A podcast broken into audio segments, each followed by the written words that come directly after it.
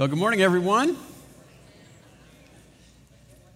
Uh, when I I was I was a junior at the University of Texas when I realized uh, the power associated with the promises of Jesus Christ's death and resurrection. He forgives sins, set me free from shame, and give me the power to live a life that would glorify Him.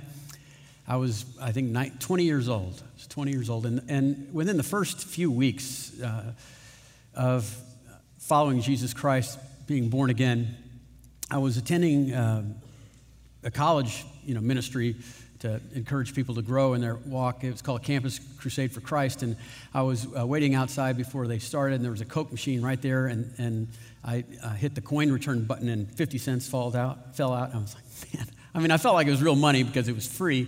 It was kind of exciting. You should have been there. But uh, after the meeting was over, I, I was walking uh, back home and went by this different Coke machine and just felt lucky. And so I hit one of the buttons for the selection, and a free Coke falls out. So now I'm thinking, man, if Texas had a lottery, I'd be in line.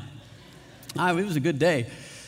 Uh, later on in the week, I was at the business school taking classes, and went by a Coke machine, put my hand in the little slot, didn't even have to touch a button, and there was money in there. So I know, this is a, this is a good day, right? So it keeps getting better. A week goes by. Now I'm back at Crewe, just about, you know, walking across the building, and I was with a girl that was had been walking with God for quite some time. She knew the Lord well. And I said, this has been like a week of free Cokes. I think I have like six Cokes in, in, in a week. And then there was a Coke machine there. I said, watch this. And I pushed the button. No lie. Something falls to the ground. I, was, I mean, it went from fun to weird to now scary. I said, I don't know what God's trying to tell me in all this. And she said, did you ask him? And I said, what? She said, well, did you ask him? What is he trying to tell you? I, I, I said, I don't even know. What are you, what are you talking about? He, and she said, look, it's, prayer is a conversation. So, you know, you talk, and then you listen, and and then he he'll if you're if you humbly, you know, he'll speak to you. You're in a relationship, silly. And I said, well, you know, I, don't know, I know a lot of prayers. I've memorized a lot over the years, and and there's no place that I can remember where you stop and you say, okay, God, it's your turn to talk. And she said, it needs to be, because it's a relationship. So, you know, later on uh, that evening, I was reading my Bible as I did before I went to bed, and and, and started uh, praying, and and you know, it had, it had never occurred to me, in just the two months that I'd been following the Lord, it never occurred to me to obey Him for any other reason than trying to, you know, be blessed by Him or avoid some kind of discipline. It it it was new to me to think about doing courageous things and acts that God would want, just to bring my King joy. So I'm on the side of the bed, and, and I'm I'm trying to, I'm, I find my, my body is at peace. I'm starting to relax, and my soul is at peace. I feel like uh, it's right before you drift off to sleep where you feel your body just gets soft. And then I felt, I, I, I felt a thought. And the thought was, I will provide for you. I am your provider. And that was fun, and then weird, and then scary. And the reason I tell you that story is that from the earliest days of my relationship with God, I had to learn to hear God's voice. I, I don't hear it a lot. There's a lot of reasons for that. It's not as simple as I might have uh, made it out to be. But that word from Him, it came back to me countless times, and this idea that I'm in a relationship with Him and that He is my provider. Over and over again, I went back to that. I'm in a relationship, silly, and He will be my provider. That's what we're doing this, this fall. We're looking at this idea of a theme of have a, having a relationship with God, enjoying, the, changing, quite probably changing the way we think, the way we feel, the way we live in in the context of our faith. We're going through a book together. It's called With. I think we have a handful left uh, in the lobby. You're welcome to buy one of those if you want to get in a discussion group. If you came to the first service, you could you could cross the hallway. There's discussion groups going on right now to how to apply this, um, and and we'd love you to, to do that. I won't be teaching the book. I'll be teaching the Bible. And we'll be looking at how, uh, how specifically how the, these different types of postures with God can be lived out, and I would say especially in the life of a man named Jacob. Now, Jacob's one of the fathers of the faith. He's what's called a patriarch, and I, I chose that we could learn a lot from him because he reminded me of me, kind of reminded me of you, and he's kind of he's kind of stubborn, you know, and thick-headed. I'm talking about me, I think, but also uh, that he's very ambitious for doing things for God. But the problem with him is, is the majority of his life, is it's always about, it, it, it's always on his terms. And what's tragic about his life so much is that much of what Jacob wants, God wants for him. They're actually built into promises towards him. But because he doesn't have a relationship with God, he does all this fighting and, and wrestling and, and works over God and under God and for God and from God. And he's constantly getting stuck and never gets to enjoy the life that he could have if he just, you know, were relationship silly and realized he was, God was his provider. Let me, let me show you how people get stuck, just graphically, and then I'll show you kind of the spiritual life in general. But I think this is one way people get stuck in life. There's, their life is moving along, and then this is, this is a timeline, right? And then there's this salvation experience, right, where you become born again, born from above. And in that context of that salvation experience, especially when you're young, right, it starts off kind of slow, and you have a new appreciation for maybe the sinfulness that's in your soul and the holiness of God.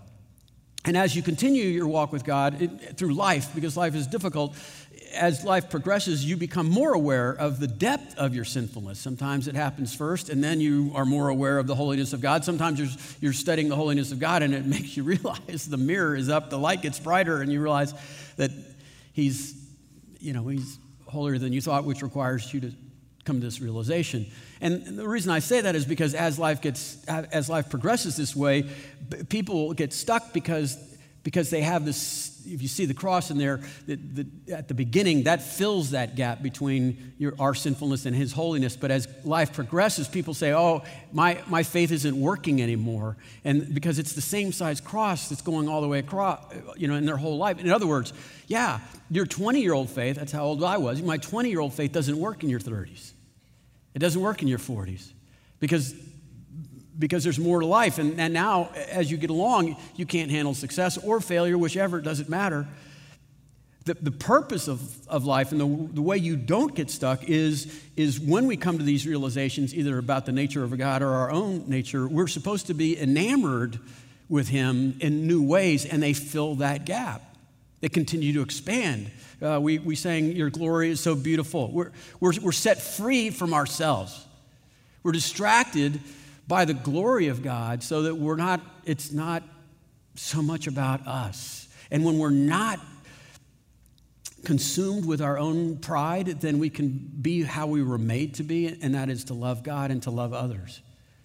So to, to desire God's beauty, to enjoy his nature, that's, that's how we, that's how faith continues to grow over the years. It keeps getting bigger and greater. And, and I guess in some ways, to summarize the chart, it would say, it would be that this day should be the smallest God that you ever serve for the rest of your life. This is it. It should be the smallest God is in your life is now compared to the future. He's, he has to grow into the new needs and the new expressions of, of fear and danger that you'll experience. Here's another way of looking at it. If I could say maybe in a single sentence what it means to be a follower of Jesus Christ, it is answering his invitation. Spiritual life is God's invitation to join him in a relationship. And here's what he says: let's go do scary things together. That's what it means to be in a walk with God. Let's, let's go do scary things together. Let's, that's plural, you and I, God, you and God, together, that's that together part, that's that with, do scary things. And the, the, the reason is God brings us into these scary things. He's, he's intentionally dragging us into scary things so that we can grow in our understanding, right, of his nature and our need for him, that we can expand the depth of his goodness and his provisions and his desire to love us and experience his love. We, when we're faced with the scary things, we can either react to that and live our lives around that fear, or we can face that fear and say, wait a minute. You know, the reason I'm, I'm, I'm living around this fear is because my view of God is inadequate, and that has to change. Let's do scary things together. That's it. That's how it works. That's what Jesus, Jesus, he was polite about it. He, he didn't say that. He said, come and see. He said, come and follow me. But here's what he meant. Let's, let's go do scary things together. And when he got his guys and, and the ladies that were following him together, he intentionally took them to places that were scary. Gets a mob of people, thousands of people, right? They're, they're all hungry. That's an angry mob in, in the making, right? And he says, okay, let's see what we can do about this. Let's see if we can take some food that could barely feed, you know, a hungry teenager and feed them all. Sure, yeah, let's do scary things together. Why? So that your relationship with God will grow deeper, that you could see that he can do these sorts of things. The crosses are growing. Every time he, he said, let's go fishing. I mean, you can imagine, you know, in three years, they probably just, no, no more fishing. Because what you mean is let's do scary things together, and, and somehow out of the clear blue sky, we're going to have a squall overrun us, some storm, or when we finally get around to fishing, we catch so many fish, it swamps the boats, and we almost drown then too. Yeah, and God, Jesus is saying, yeah, that's the plan. We're, we're going to do scary things together so you can be with me. That's, that's his plan all along. Develop a deeper relationship in the context of this. So whether it's, you know, a bunch of demon-possessed pigs running off a hill, or picking fights with religious leaders, or befriending the, you know, untouchables, he's, he's pushing us to have a greater confidence in this. It's an invitation. His invitation for the disciples is the same as his invitation to us. Let's do scary things together. Let's us. The two of us together, the scary things. And and in in his ambition for us to develop a, a greater depth of relationship with him, we mostly want him to keep us from danger. We want him to make sure our life is peaceful and safe. And it's not his hope. It's not, it, it won't grow you. And if you just look at life, life itself won't allow that. You're a teenager, you're a follower of Christ. Yeah, teenagers, right? That, let's, let's do scary things together. And then after that, you become an adult. Adulting is let's do scary things together. And you're single, let's do scary things together. And then you get married. Now we're talking about some serious, scary things together. Then you have children. Let's do scarier things together. Or you can have children. That's a set of problems all by itself. Let's do scary things together. And then your children become teenagers. And then you remember what kind of person you were when you were a teenager, and you're saying, let's do scary things together. But you really want to say, I'm tired of scary things. And God's saying, no, no, no, we got to grow into this. We, we have to grow into this. That's the theme of what we're, we're talking about. When it, We're having a relationship with God that's causing us, life and He, and he are causing us to become more like Christ in all of life by being with him while we do scary things together. Now, in the context of the book itself, it's going to help us a lot. I mean, I, I just for, you know, I liked the book. I did not like the book. Okay, I, I, I liked the book because it, it put to words and demonstrated and gave pretty good examples of, of the specific Uh, attributes of living, I guess, in non-relational ways, right? In, in opposition to relation, you know, this with God. They, he looked at alternatives that you and I regularly go to, right? I'll, I'll name them in just a few minutes if you haven't read the book. But, but the reason I'm bringing this up is, is because that all of those alternative methods of relating to God, the reason we stall is because they are sufficient to get us through maybe a season of life or an event of life, but they, they don't have the capacity to grow. The reason people get stuck is they, they use one of those four alternatives and they stall because that's the way it's worked once and it can't work in the future. Simply put, they're using a supplemental way of relating to God and turning it into the essential way that they're relating to God. That's, and he does that uh, nicely, to, to bring those out and point them out. Now, the reason I don't like the book is for the sake of clarity, and you just need to, it's hard to write a book, so just forgive him, but for the sake of clarity, okay, he's making, he's going to make it sound simple, like it's either, it's all or nothing in these ways of relating. and he, and he's going to exaggerate sometimes the consequences, although I could relate to all of his e- examples in some respect, but they are kind of extreme. But it, it is, but it's not all or nothing. There are, it's what's essential. It's a relationship with God, but these other things are true as well. So let me just go through. He has these four bad ones, I guess you'd say, and then the, and then in the context of relating with God. So the first one he talks about is, is life under God, and it's a person that's living underneath the precepts of God, and this person wants to be obedient. They, they're memorizing Bible passages, and they're trying to obey the most they can. Sometimes, mostly what's motivating them is they, they want to get a blessing from God. They, they don't want to be disciplined by God. Well, that's okay. It honestly is, you know, if it's supplemental. Uh, I, per- personally, you know, I uh, I think it's a good idea to memorize Scripture and and live according to the Bible. I think I, I've been on the receiving end of His discipline, and I'm going to make choices so I don't have to go there again. I had a hero, a spiritual hero in in college, and he said one time, just kind of off the top of his head, he said, you know, if there is no God, I mean, if nihilism is really it, there's nothing out there, I would still live according to the Bible, because it's still a really great life to live. And I looked at him like, and wait a minute, that could, you know, that's right. I've been thinking about it for thirty-eight years, and he's still right. It, it still makes sense. The problem with living under God is it's as certain as gravity that when you start living consistently in your walk with God, you oblige God. You have, you, it, it's very easy for your attitude to shift. Like, he owes you. He owes you a certain amount of safety, and he owes you uh, some of the things that you would like to keep you from suffering.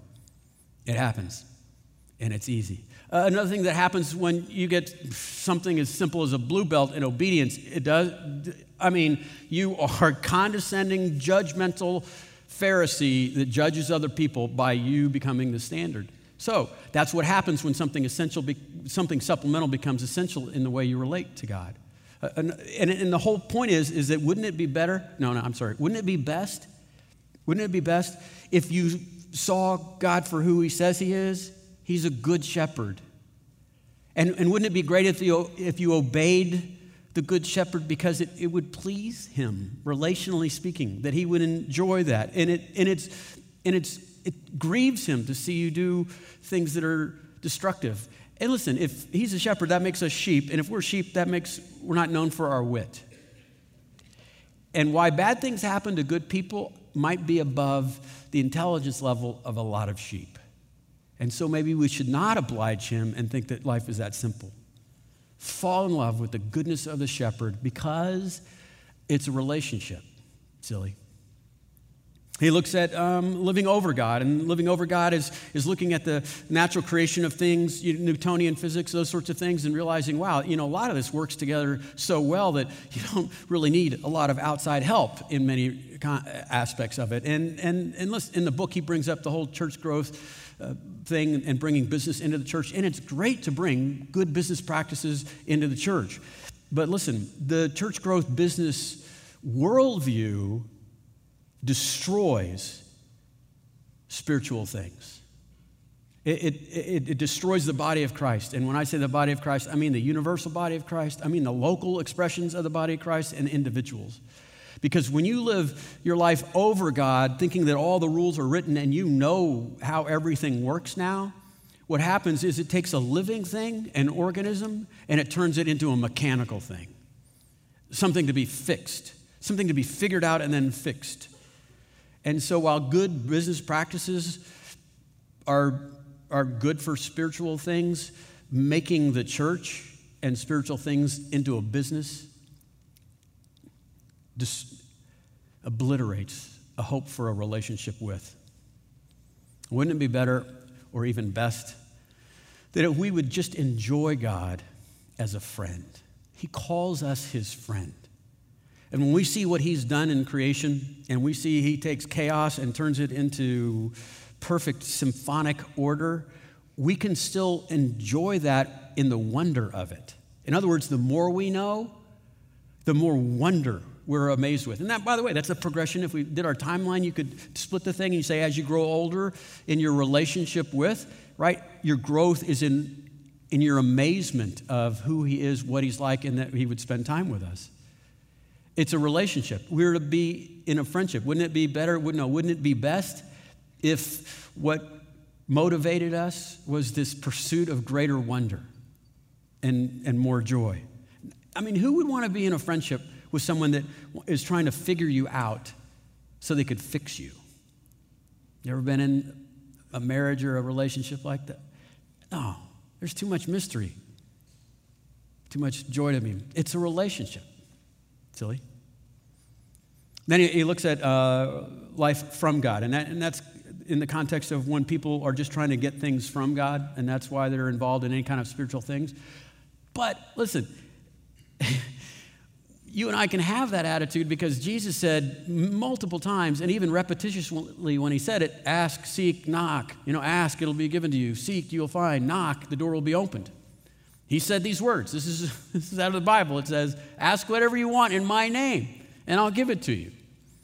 It, you know, and so to expect knowing about the Father's resources and knowing the good Father has is famously generous with his resources, we could live our lives expecting things from God. He asks us, he implores us to pray about those sorts of things, and that's great. Now, the downside is, is it's, it's very easy to get into a relationship where we want the Father to give us everything we want. And you know what you call a father that gives their children everything they want? Cruel. It's a terrible way to treat a child. And he won't do that. And what hap- what's, what's dreadful in this scenario is you start using the Father, and he knows that. Wouldn't it be better or best if we went into our... our faith, trying to be with God, realizing he is the great Father, and that we he it would grieve him to see us try to take advantage of his generosity, because he would want it to be in a relationship, not just in a you know vending machine sort of thing. The last one he talks about in the book, he talks about living for God, living for God. And why wouldn't you want to live for God? He is a great lover and has expressed his love in ways beyond our imaginations. And so, you know, we look at who he is and look at all that he's done. And furthermore, aren't all the saints in the Bible mostly famous for what they've done for God? Isn't that how they show their love for God? Yeah, but not always. I mean, there's a classic story. I hope you know it. I don't have time to explain it, but Jesus is over at a friend's house, and, and these sisters are, are there enjoying him, and Martha is making the meal, and she's making this extravagant meal and running all over the place and getting mad at Mary uh, for not playing her part. But it was Mary that was to be teaching Martha. And Jesus says, Martha, Martha, you're so busy working for me that you're missing me. See, she was so driven by the mission, she she missed the person behind it. And that's what happens when you work for God. And wouldn't it be best if we saw him for who he was? He is a lover. He wants to spend time with us. When he's when he, he wants us to work for him, with him. It's a relationship, silly. So one of the big ambitions here at Grace is that we become like Christ in all of life. And here's, watch this. We become like Christ in all of life when we realize that the Spirit is with us as we do scary things together. He's going to be taking us to dangerous places. Do scary things together with him. With him. That's how you become like Christ. That's how your faith does not stall. You know, if you look at the the faith of Jacob, for example, again, I mentioned he's the father of, of the faith, but he's also the father of the nation Israel. His name will be changed from Jacob to Israel. Israel means wrestles with God. He gets that nickname because he literally wrestles with God one night, all night long. And it's a picture of his his entire experience. And, and, and what's tra- again, what's tragic is, is his whole His whole storyline is, is wrestling with God and trying to be over him and under him and, and working for him and trying to get stuff from him. And it would have been better and easier and sweeter. He could have had a great life full of wonder if he'd have just lived with God. It was all he, all he, all he wanted was the things that God wanted to give him anyway. So we'll look at that in the future weeks, but I want to look today is an example of someone that is a superb expression of what it means to live with God. Now, this is this is we're going to look at Abraham's life. This is the grandfather of Jacob, and and you probably know of Abraham, you know, the beginning of the whole thing. And this is the last scary thing that he has to do. Let's do scary things together. This is the last scary thing he has to do, and and what he has to do is he has to get his son Isaac a, a wife. It's required. I'll tell you about that in a moment. But I want you to see in this storyline because.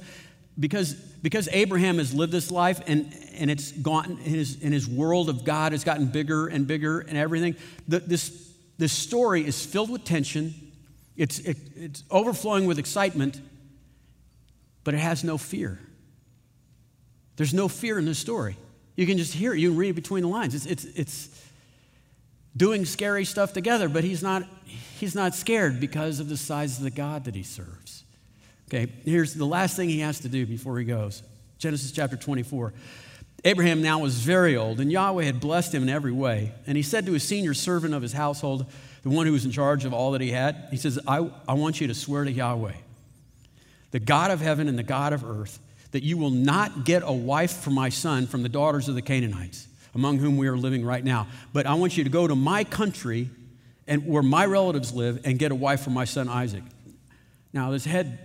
The head servant, he's nervous about failing, and so he says, well, the servant asks, what if, what if the woman is unwilling to come back meet with me to this land? Shall I take your son back to that country? And Abraham's, no, no, no, because of the promise of God. He knows the good and perfect will of God. He says, no, no, make, make sure you do not take my son back there. Yahweh, the God of heaven, who brought me out of my father's household and out of my native land, who spoke to me, he gave me this promise on an oath, saying, to your offspring, I will give you this land. And so th- this scary thing they have to do together, this is a huge gamble.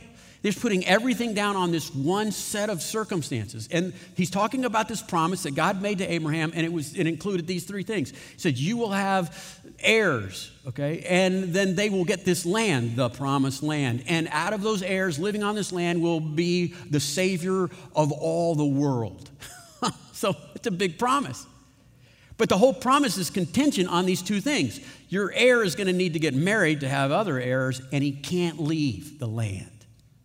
And so it's, it's, it's from cover to cover in the Bible, you are to marry people of the same faith. And there's no Canaanite women that they're so thoroughly pagan, it will lead Isaac, the son, away from the Lord. And so you got to go back home where at least they're monotheists, right? And that, that's good faith breeding ground over there. And so he's okay. So all the plans that God has are right here on Isaac getting the right wife. And here's why there's no fear.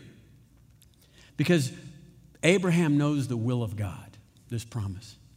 And he knows the power of God's sovereignty, that it's going to happen.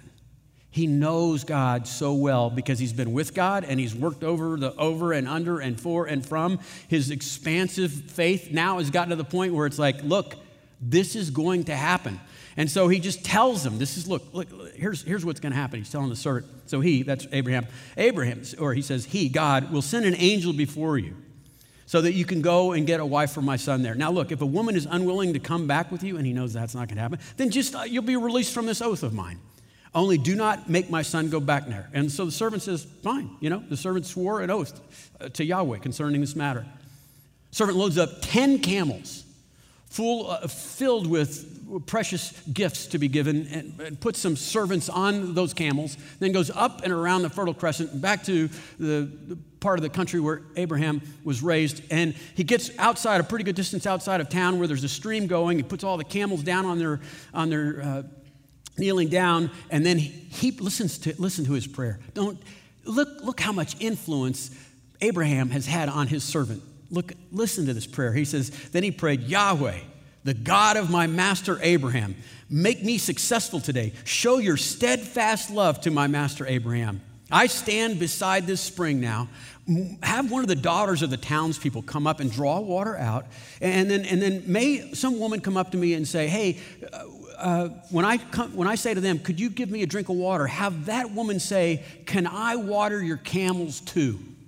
That's how I'll know you're a God that's still involved in, in sovereign acts. And he, and he says, let, let, this, let, my, let your servant know that this is the woman for Isaac. Show me your steadfast love for my master Abraham. And then it says, listen to this, while he was still praying, while he was still praying, let's meet uh, Rebecca. Before he had finished praying, Rebecca came out uh, with her jar on her shoulder, and she was the daughter of some guy who was also the son of some other guy, and he was the wife. Uh, that guy was the wife of brother Nahor. That's how you translate from Hebrew. Anyway, so listen to her purity, this Rebecca. The, the woman was a beautiful woman, a virgin. A man had never slept with her. Good character, right? She went down to the spring and filled her jar and then came up again. This is where the exciting part happens. This is the, listen to how tense, because everybody's in a hurry. So the servant hurried over to meet her, and he said, his lines, please give me some little water out of your jar. And she said, drink, my lord. And then she said, she quickly lowered the jar with her hands and gave him some drink. And then look how diligent and hardworking she is. She says, after she had given him a drink, she said, well, I'll draw water for your camels too until they've had enough to drink. Wait, that's what I prayed. So she quickly emptied her jar into the trough and then ran back uh, to the well to draw even more water. And then she drew enough for all of the camels to be watered. And without saying a single word, the man watched her closely and learned whether or not Yahweh had made his journey successful. Let me tell you about this woman. Let me, let me tell you about camels, okay? She had, there's ten camels, and and camels, they drink...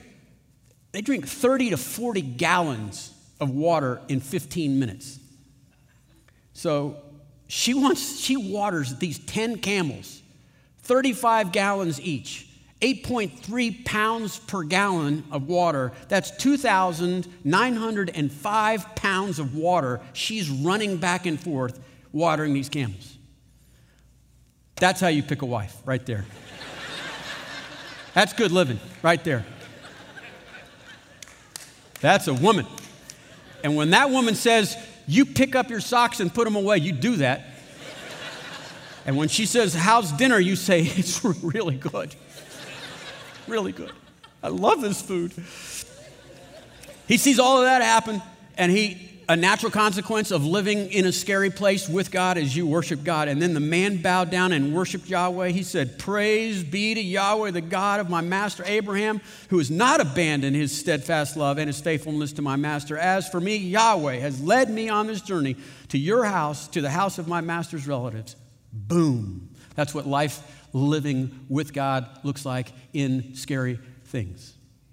As a matter of fact, he goes to dinner that night with them, and before everybody's sitting down to eat, and he says, no one eats until I tell you a story. And he tells the whole story, word for word, all the way back again, about Abraham praying for an angel going ahead of him. And then when she, she goes up and around the fertile crescent, she's going to go back. She goes back when the first time she sees her future husband, Isaac, he is in a field praying to God, meditating. And so, goodness, you're thinking, oh, this is a great story, right? You know, people living, uh, a God-fearing couple, and they're both from great families, and, and you know, they have great character, right? And they're going to be great parents and great marriage. No, not at all. They're terrible parents. They're terrible married couples. And here's, here's why it doesn't work for them, because they don't take that faith that we just illustrated with Abraham, and they don't take that faith and apply it to what they fear. And we'll talk about that next week. But the, the point is, they didn't have a faith with God. And they all wanted things from God, and they all wanted to do stuff for God. But they're going to manipulate, lie, cheat, and literally steal from each other. By the way, always using Jesus' words. Always using God language. The whole time they're doing all this stuff that's unethical. And they will tear that family apart. And it's because they had no confidence in God's will, and they had no confidence in God's provision for that will, that he was sovereignly able to do this. Here's the end game of knowing God. This is one of the overflows, consequences of that. It's found in Romans. It's the New Testament book. I appeal to you, therefore, my brothers and sisters, by the mercy of God, to present your bodies as a living sacrifice, holy and acceptable to God. That's a spiritual form of worship. Do not be conformed to this world, with all these other ways of relating to God and getting your stuff, but be transformed by the renewing of your mind. By the testing, you will discern what the will of God is, the good and acceptable, that good and acceptable and perfect will of God. If you have a relationship with God, you can hear God speak. And then you can have the confidence of Abraham at the end of his life. You can have confidence that Abraham said when he knew what God was up to, he knew his will and he knew his providence. It's, it's, it's this, again, those other kinds, supplemental ways of working with God, those, they can't be the essential way. They don't work. We have to be in communion. It's a relationship, silly. And I, listen, I, this, the whole week of free Cokes, I needed that my whole whole life. I'm glad I got it in, at the early times, because when I when, when I decided to go to seminary instead of law school, and I told my father, and he said, mm, that's going to hurt. It's going to really hurt when you try to provide for your family and you won't be able to. And he's been right. But I remember thinking, he's my provider. God's my provider. And then when I, I, I went off to school and, and uh, I didn't have enough to go my first semester, so I missed the whole thing. And then when I got there the second semester, I didn't have enough except like eighty-five dollars a month to live on, and I, I had a place. It was God provides. It's, it's this week of free Cokes. And then later on, I, I didn't have gas money to get up the hill to go to class, but I never missed a day of class. Next year, I needed a cheaper place, sixty-five dollars. I found a place, a, a guy's back porch that I could live on. It was kind of covered, but not really. And I, I was sleeping on a cot, and I didn't want to sleep on the cot. And I was coming home from school one day, and I found this mattress in this dumpster. It was a full-size mattress with a box spring. And I thought, man, week full of Cokes, you know, free Cokes. Strapped in my car, brought it to the house. The porch was so narrow, it couldn't fit a full-size mattress in there. And so I slept on the cot and left the mattress and box spring Out, outside against a tree, and uh, it got rained on a bunch, but that was okay because I thought, you know what? God's going to give me a place that I can afford that has room for a full-size mattress. And that happened. That happened. Now, that, the whole point was the, the, the week of free Cokes took me, and the lessons were that God provides, and it's a relationship. Now, unfortunately, probably the driest season of my spiritual life was during seminary. And I think it was because we were trying to figure God out. There's so much academy, you know, scholarship involved in studying the Bible and studying God. You're, it's more like a dissection. And and while I understood his provisions, I thought I, I didn't have a relationship with him. I was, I lost that. And I needed that relationship. I needed it desperately because I needed to hear God's voice. And I quit listening. I, I so, it, I could have had a life-changing moment in grad school if I would have had a relationship with God. Because in that moment, when I was in that dumpster, getting that mattress out, God would have said to me, hey, that's not what I mean. That's not from me. That's gross. What are you doing? And I took that stupid mattress home, let it out in the rain for months, and then put my face down on it for eight hours for two and a half years, and ruined my body because I couldn't listen. His perfect will was beyond my relationship with him. Small cross, big life. Here's the point. I appeal to you, brothers, sisters, by the mercies of God, to present your bodies as a living sacrifice acceptable to God, which is a spiritual act of worship. It's logical. Don't be conformed to this world. Be transformed by the renewing of your mind, that you would know and discern what the will of God is. It is good. It is acceptable. It is a perfect will. He wants to talk to you. It's a relationship. Silly. Here's our homework. Let's, if you're not in regular prayer time, let's start a reg- regular prayer time together. Don't talk the whole time. Listen. You talk, then you listen. Humble heart. We'll talk more about what that looks like in the weeks to come, but that's that's that's where we start today. Let's listen. Okay? Let's let's pray. Lord Jesus, I do lift up um, an opportunity to start a new paradigm with you, a relationship with you.